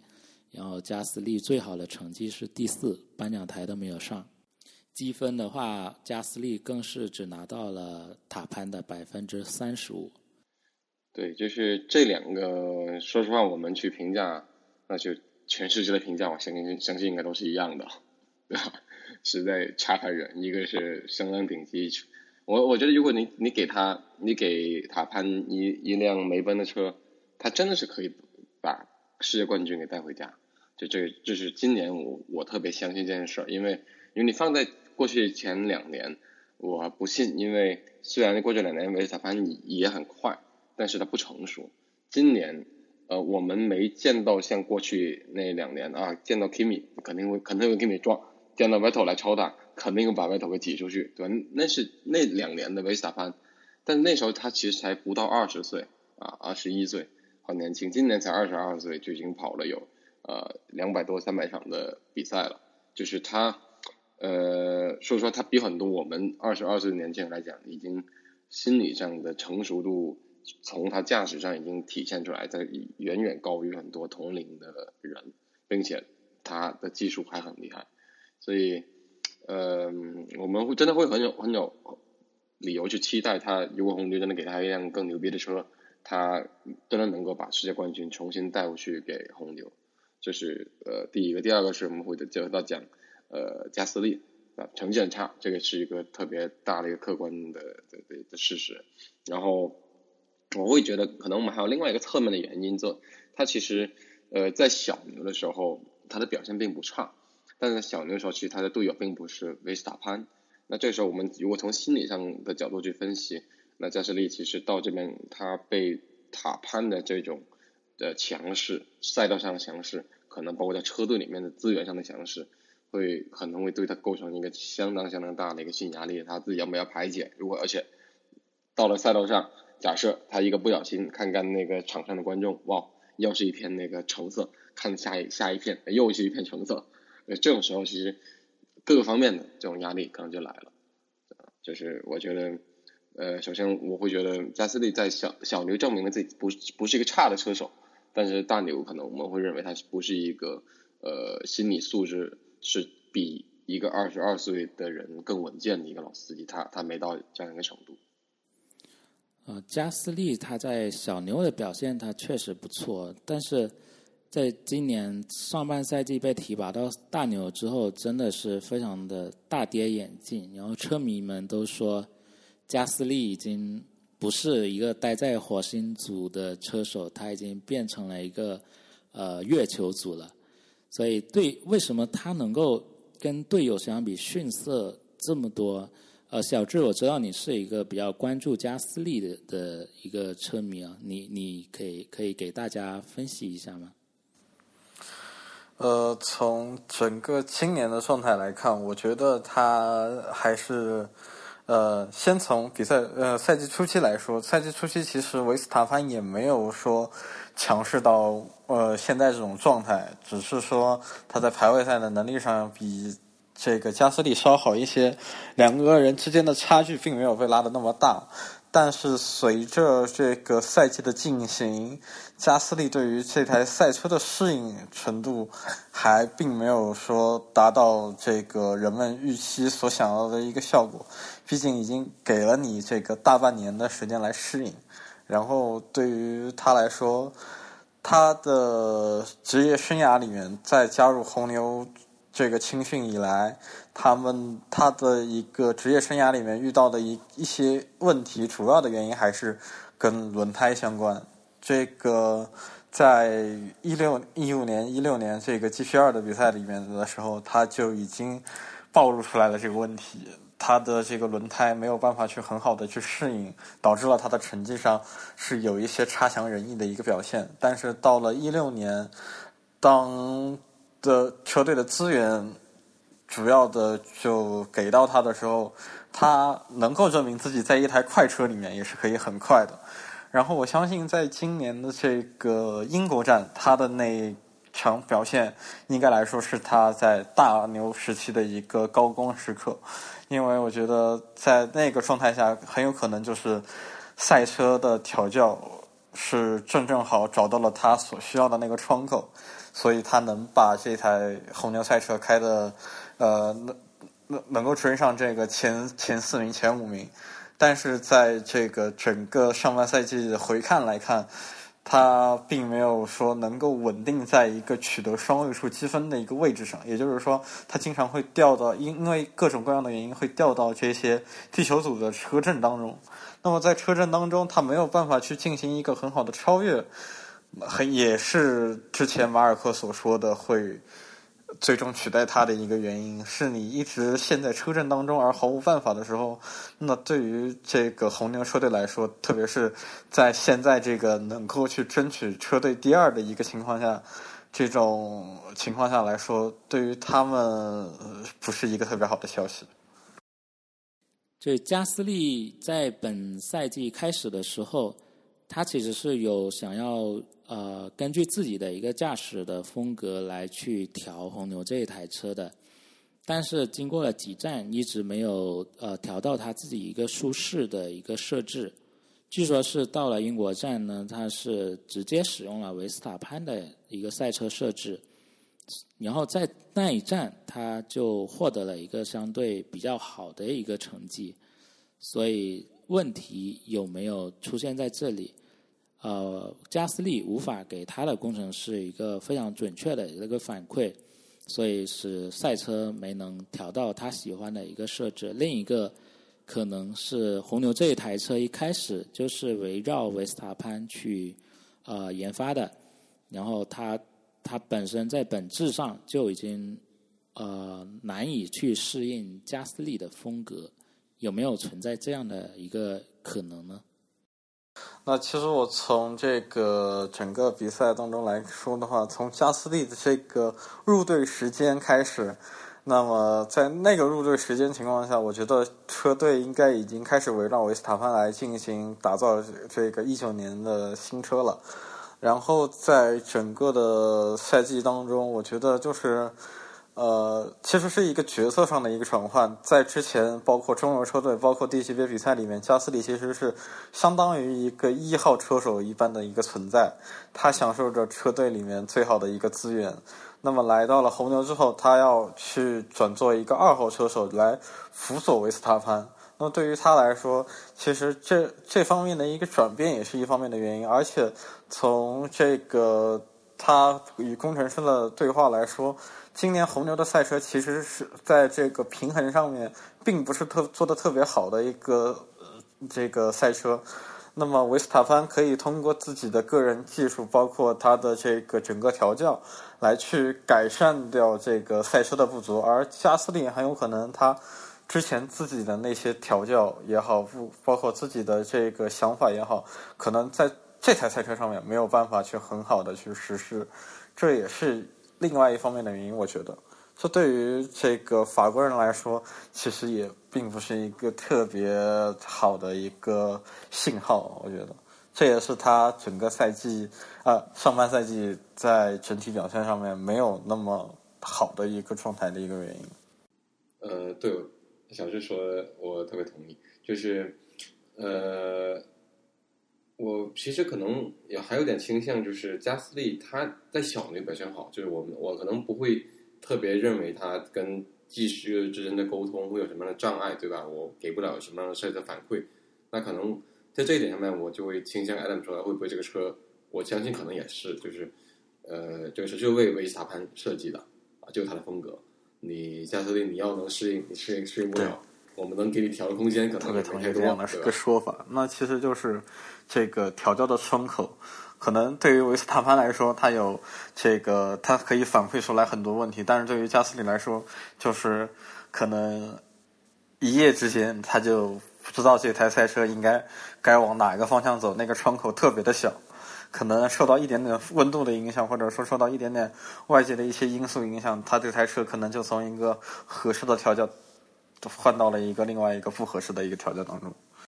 而且红牛这支车队也是一个非常没有人情可讲的车队，他给你的时间就这么多，你无法达到他的期望值，立马就被换掉。我记得就是霍纳曾经说过，我们会给加斯利更更多时间，让他可以进步，让他做出改变。但是刚说完下休一个星期就被换掉了。我觉得导火索可能就是在匈牙利是加斯利他个人表现不利，致使红牛直接丢掉了一个分站赛冠。因为汉密尔顿在呃匈牙利，他进站其实他就是获得了一个免费进站的一个机会，使他在后期能够挑战维斯塔潘。但假如加斯利他能够作为一个合格的二位二号车手，他速度差距没那么大，他能赶上去，使他跟汉密尔顿的差距能够达到一个进站的一个时间窗口之内的话，使汉密尔顿出站之后，他前面是有有加斯利掩护的，对，那么汉密尔顿就很难，对，就很难能够反超维斯塔潘了。所以我觉得这可能是呃导致红牛果断要在要换掉加斯利的一个直接的原因。对，这也是今年整一个上半赛季里面队友之间差距最大的两个人。再加上红牛的话，即便他这个赛季他的目标不是夺得世界冠军，那么他肯定要跟法拉利争年度第二的。但是加斯利上半赛季他的表现的话，就很难帮助红牛去达成他们这一个目标的成绩，所以他们需要一个更加强大的二号车手来。那既然加斯利不行，那为什么不换一个人上来试一试他行不行？对，再加上在赛道上的表现的话，其实我们可以在几站的表现呃几站比赛里面可以看到，阿尔本驾驶的小牛赛车在赛道上是对加斯利驾驶的大牛的赛车造成了很大的一个压力的，直接在赛道上去竞争，还还曾经超好像有曾经超在赛道上超越加斯利吧。对，在德国站的时候，他其实是领先在加斯利之前的，然后加斯利准备超他的时候是发生了失误，跟他之间发生了一个擦碰，然后加斯利就退赛了。从红牛的一个管理车队的风格来看，加斯利中途被换掉，可以说真的是一个必然的一个结果。然后红牛的话，在赛季过程中换人也不是一次两次了，我们可以插一下、插播一下，回顾一下，呃，被红牛赛季中断换掉的那些人。小智，要不你你们给我，你给我们讲一讲这一段往事吧。对，那其实，在红牛这个季中换人最经典的一次就是一六年，这个维斯塔潘和科维亚特之间互换位置的一个情况。那么，在这个，在这个整个的比赛当中，我们其实可以在回顾过往的比赛里面，其实零七年。在那个红牛还没有那么快的一个时候，他们的青训其实已经呃，一层一层的去涌现出来人才了。那么，在这个零七年，在维特尔代表了这个宝马来参加了这个一一站比赛之后，然后他们就最后会选择让维特尔来到了小红牛，然后在零七年、零八年这两年，维特尔是有一个非常非常惊艳的小红牛好小红牛时期的一个表现。那么在这个，其实在这个零九年的时候，他们也是故技重施，在这个夏秀期之前，匈牙利站就换掉了这整个比赛、整个赛季当中表现不佳的布尔代。来让他们当时最年轻的那个阿古尔苏阿里来到了比赛当中。这名字听起来都好像已经过了好多年的感觉。对，都已经，他们都已经不开赛车了。对，那其实就是，其实就是对于他们来说，在赛季中换人是并不是一个少见的事情。对，而且在这个我们从零四年开始算的话。其实红牛青训至今已经培养出来了八十八十二个人，这是一个多么恐怖的一个数字！八十二个人里面，最后能够成才的也就是那么几个，能够一路从红牛青训杀出，来到了红牛二队，最后上升到红牛一队。其实也是寥寥可数的一些人，能够来去在最后的这个 F 一的赛场上能够存活下来。包括了像之前的很多一些车手，他们其实现在在一些其他的赛场上面都已经是表现出了非常不错的一个状态，所以对于他们来说，真的就是红牛在那些年的优胜劣汰，来导致了目前这个红牛现在整个青训体系上实际上是出现了一个断档的一个情况。那其实对于他们来说，这也不是一个特别好的消息，特别是现在其他各家的青训也已经开始逐渐的培养起来的情况下，怎么来让这些年轻车手来选择红牛，也是一个比较关键的一个因素。所以我觉得，对于红牛车队来说，在过去那些年，他是手上有很多人，所以他可以去果断的下这些决策。但是在现在这些现在的情况下，他不敢贸然的去说，我直接就把你开了，你不能再给我的红牛这个车队里面，就两支车队里面去做比赛，然后你可能去别的比赛里面可以挂红牛的这个呃红牛系的一个名义啊，但是在这个 F 一车队里面你是已经没有席位了，他现在。没有办法，不敢去这么做。他只能就是说，在我下面的一波人还没有上来的时候，我先把你下放到二队，然后你再从二队，你再看看能不能能不能去过渡个一两年，来让他们的这个呃后呃下一段的人来接上。其实，在昨天的时候，其实是看到一条微博上面是写的，就是说。如果去年不是米克舒马赫拿下 F 三的年度冠军，而是当时的红牛青训丹提克祖姆拿下来年度冠军的话，那么今年很有可能就没有阿尔本什么事儿了，因为很很有可能最后阿尔本就会签了日产的 F E 合同，而这个而这个丹提克祖姆就会去到 F 一里面。那可能也就没有加斯利被替换这一回事了。但是在去年这个 F 三下半赛季这个风云突变，米克舒马赫夺冠了之后，丹提克图姆因为积分，因为超级驾照的积分不够，所以遗憾的没有能够取得今年的这个 F 一的席位，从而导致了丹提克图姆去这个日本 Super Formula 来历练一年，结果在 Super Formula 里表现不佳，被红牛。直接放弃这样的一个情况，而阿尔本在这个可以说在今年年初很有可能都没有想过自己还能有机会驾驶 F 一，现在已经能够去到一个可以争冠的车队了。我觉得这也是一个堪比童话一般的故事。哎，说起神奇的伦敦小子阿尔本，好像是在 F 一赛季开始之前。他是不是已经是不属于红牛体系的一员了？然后是，呃，小牛车队是没人可用，把他招回来的。他是一二年、一三年的时候被红牛青呃红牛青训抛弃了的一位车手，然后在这个过往的几年当中，他在青年方程式，他在青年的这些低级别方程式里面表现不错，而红牛在这个无人可用的一个情况下，又是打电话喊了他回来，也是一个非常神奇的一些事情。这对他来说是，下半赛季真的至关重要。如果他表现好的话，明年能够留队，那么明年经过了今年的进化。明年极有可能红牛是能够跟奔驰跟法拉利争夺总冠军的一支车队，那他就是从一个呃一年级的新生，直接就可以驾驶一支争夺呃总冠军的车队的赛车了。其他车队的车手，我比较想聊一下里卡多和库比卡两个人，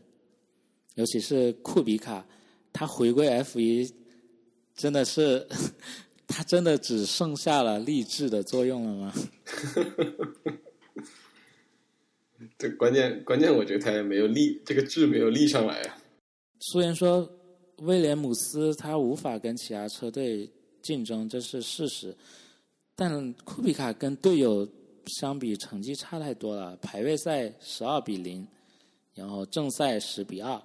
虽然他拿了一个在混乱中拿了一个积分，但真的不能说明什么。他真的还能够开现代的 F 一吗？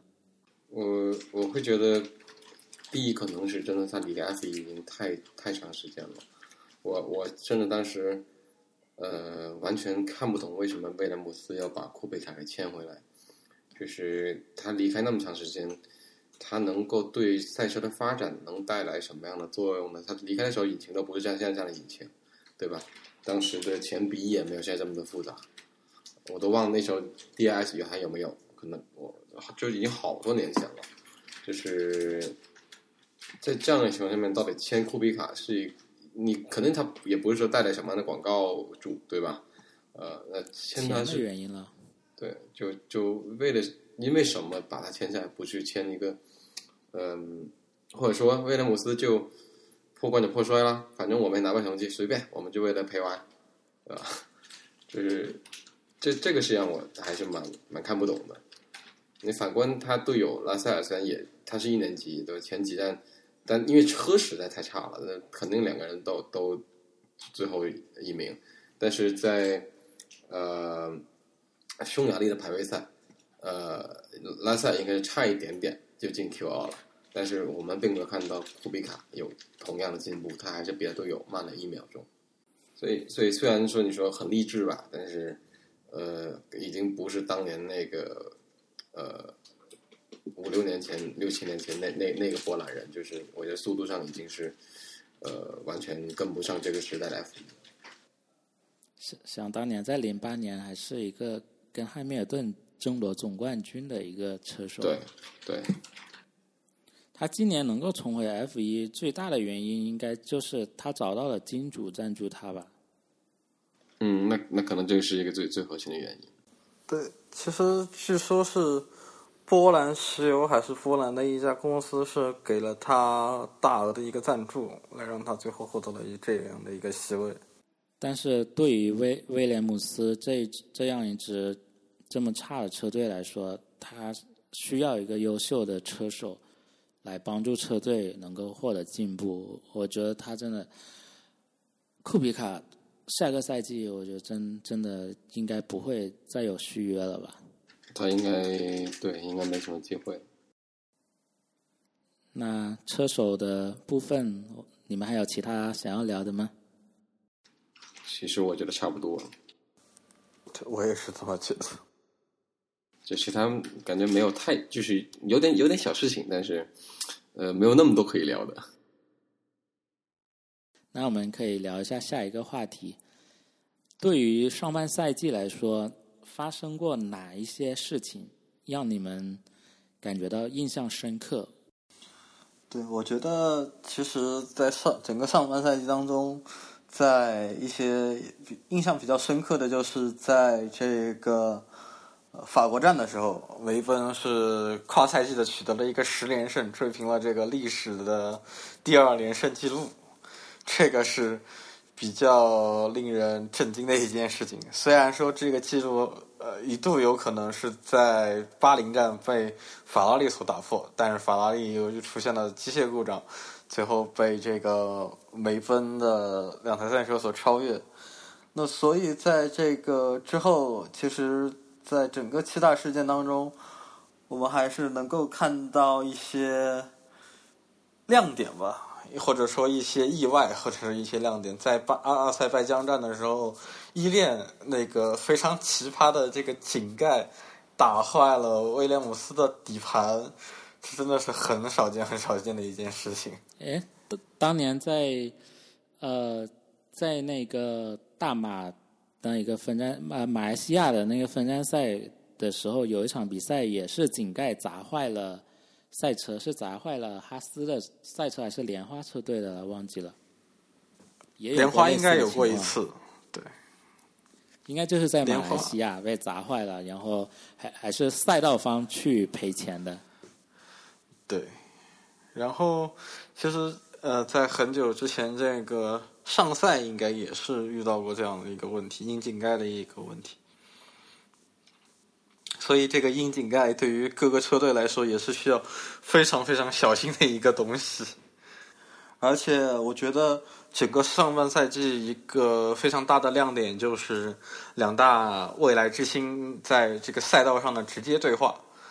包括了奥地利站和英国站。其实，我们都看到了维斯塔潘和勒克莱尔两个年轻人之间的一个直接对话，在这个场上。超车啊，缠斗、攻防，这些都是让人眼前一亮，让人觉得，哎，现在的 F 一还是那么的精彩，还是那么的，就是让人流连忘返的一个状态。我觉得这对于未来，呃，这个 F 一的发展来说，是一件非常好的一件事情。对他们两个人在赛道上的那种对抗，真的让比赛得到了升华，让让这种比赛的精彩。精彩程度就上升了一个级别。看到他他们两个人在赛道上的表现，就觉得谁说现在的 F 一变得越来越无聊了？反正整个上半赛季就觉得有他们两个人让我看得很过瘾，所以我还是非常期待下半赛季这两个人能够给我们带来更多的惊喜。因为通常来说，你说在匈牙利这样的比赛，匈牙利这样的赛道，其实呃。一般来说是很沉闷、很平平淡淡的比赛的，但是就是因为有他们这样的车手的表现，可以让观众看得很过瘾。最让我震惊，就是最让我感到无奈的，就是瓦特在那个加拿大，他自己去在比赛结束之后手动去换那一个名次牌，我就觉得。这不是，这不是一个世界四届世界冠军该有的一个风度的一个表现吧？就是你有事，那你可以让车队去上诉，去让律让呃去向 FIA 上诉，但是你这样的表现，我觉得是有点丢分。是丢分，但是他其实是呃符合维特的人设，对吧？你记得当年在阿塞拜疆那个汉密尔顿安全车带领下走的。比较慢，但其实是在正常速度的，对吧？但直接开过去撞了他一下，就是是蛮蛮符合他这种在赛道上的这种暴脾气。他就是一旦开上了赛车，就属于一个 情绪比较容易失控的一个人。我觉得他适合来中国开车，这个脾气特别适合当中国司机。我觉得他真的非常不应该，他要争夺。他要跟汉密尔顿这种顶级高手去争夺世界冠军，他这些缺点如果还存在的话，我觉得他都很难做到。对。那么另外一个我也印象比较深刻的，就就毫无疑问是德国站了。德国站印象深刻不是说像刚才说那个汉密尔顿去打断呐，是这种这个事情，而是呃很难得的看到法拉利在呃就。下雨刚来，或者说马上就雨停雨停了，就是他在近战策略在换胎上面的果断，就是近真的是近几年很少见法拉利在这个事情上反呃反应了这么的迅速，就让我内战，让我觉得，哎，法拉利是不是终于醒悟过来了？有这种感觉在里面。呃那一站的时候，我记得当时在看比赛的时候刷推特，推特上的评论都是说法拉利终于智商在线了。是，而且那一站的话，很多高手都在那个几号弯来着冲出去撞上了防护墙。都撞的都是梅奔那那个一百二十五周年，对对对，梅奔 招谁惹谁了？对，而且特别巧其实，在德国，呃，就是那个 F 一纪录片，就 Netflix 那纪录片，是说今年去年因为梅奔不让不不让跟拍嘛，今年是只只允许你们跟拍一站，选的就是德国站，结果就是他们最糟糕的一站。其实，在德国站这种雨中大乱斗的时候，我作为一个迈凯伦车迷，我还是有一点小幻想的，想着迈凯伦能不能在这种情况下能够上个台子。是，在这个德国站真的是非常接近，而且真的德国站的这个雨天大乱斗，让人看的是一愣一愣的。对没错，特别是在那种这个干地转雨地的这种情况下，对于呃在呃湿地转湿地转雨地的呃湿地转干地的一个情况下，其实对于各个车队来说都是一个呃非常考验策略的一个时刻。你很有可能你早换了一两圈，然后发现，呃，地还没有那么湿，呃，地还没有那么干，然后导致了你又要再回去换。对，是对于整个策略组来说都是一个非常挣扎的一个时刻。我其实当时你说小智你在幻想是迈凯伦会不会有机会，我当时想是，哎，Vettel 能不能给他一个机会在本土对吧，来一个更大的救赎？拿第二当然不错，拿第一那其实是还是我好久没听德国加意大利的国歌了，其实，嗯，还有印象比较深刻的，应该说是在巴林站对吧？勒克莱尔当时那个表现确实足够的抢眼。对，那一次机械故障退赛，我我连我一个 迈凯伦车迷都觉得很惋惜。OK，那最后阶段我们做一下对下半赛季的一个预测吧，我们都可以随便聊一聊。第一个话题是法拉利和红牛，你们认为谁能拿到车队的亚军？我觉得还是，我觉得还是会是会是法拉利，因为呃年底这几个赛道，呃就是高速的赛道比较多，呃高速赛道其实相对来讲会更适合法拉利一些，然后这是包括不管是接下来两站的这个呃意大利的蒙扎，还是说呃比利时，包括再往下走去到巴西等等，就相当于都是。呃，大直道比较多，就需要下力没那么多的赛道。当然了，这些也也有包括像呃那个日本啊，包括像那个新加坡啊这样一些需要高下力的赛道在。但是这整体来讲，我会觉得法力可能在这一些赛道上面占的优势可能会稍微多一点，相对红牛来讲。这第一个，第二个是，嗯，我能 我能看到就是维特尔他有点像刚才就强调嘛，他去。有点复苏这个迹象，就是这个车不差，只要它能复苏，然后同时被 被那个提拔上的奥那个 Albon，假设他的水平并没有那么高的上来的话，那其实他加勒克莱两个人显然要比一光有只有一个维斯塔潘带来的分数是要更更多的，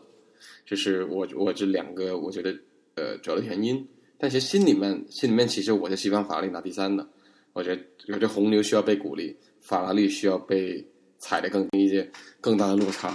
我觉得从这个理性的角度来说，两位法拉利车手，呃，所能够拿到的积分应该要远比红牛下半赛季想要拿到的积分要多一些。因为不管是阿尔本也好，亦或是之前的加斯利也好，其实对于阿尔本来说，下半赛季。呃，能够去跟在前六名就是他的一个目标之一。那么对于他来说，这也是需要一定的时间。而且下半赛季虽然说还是有十场比赛，但是对于他来说，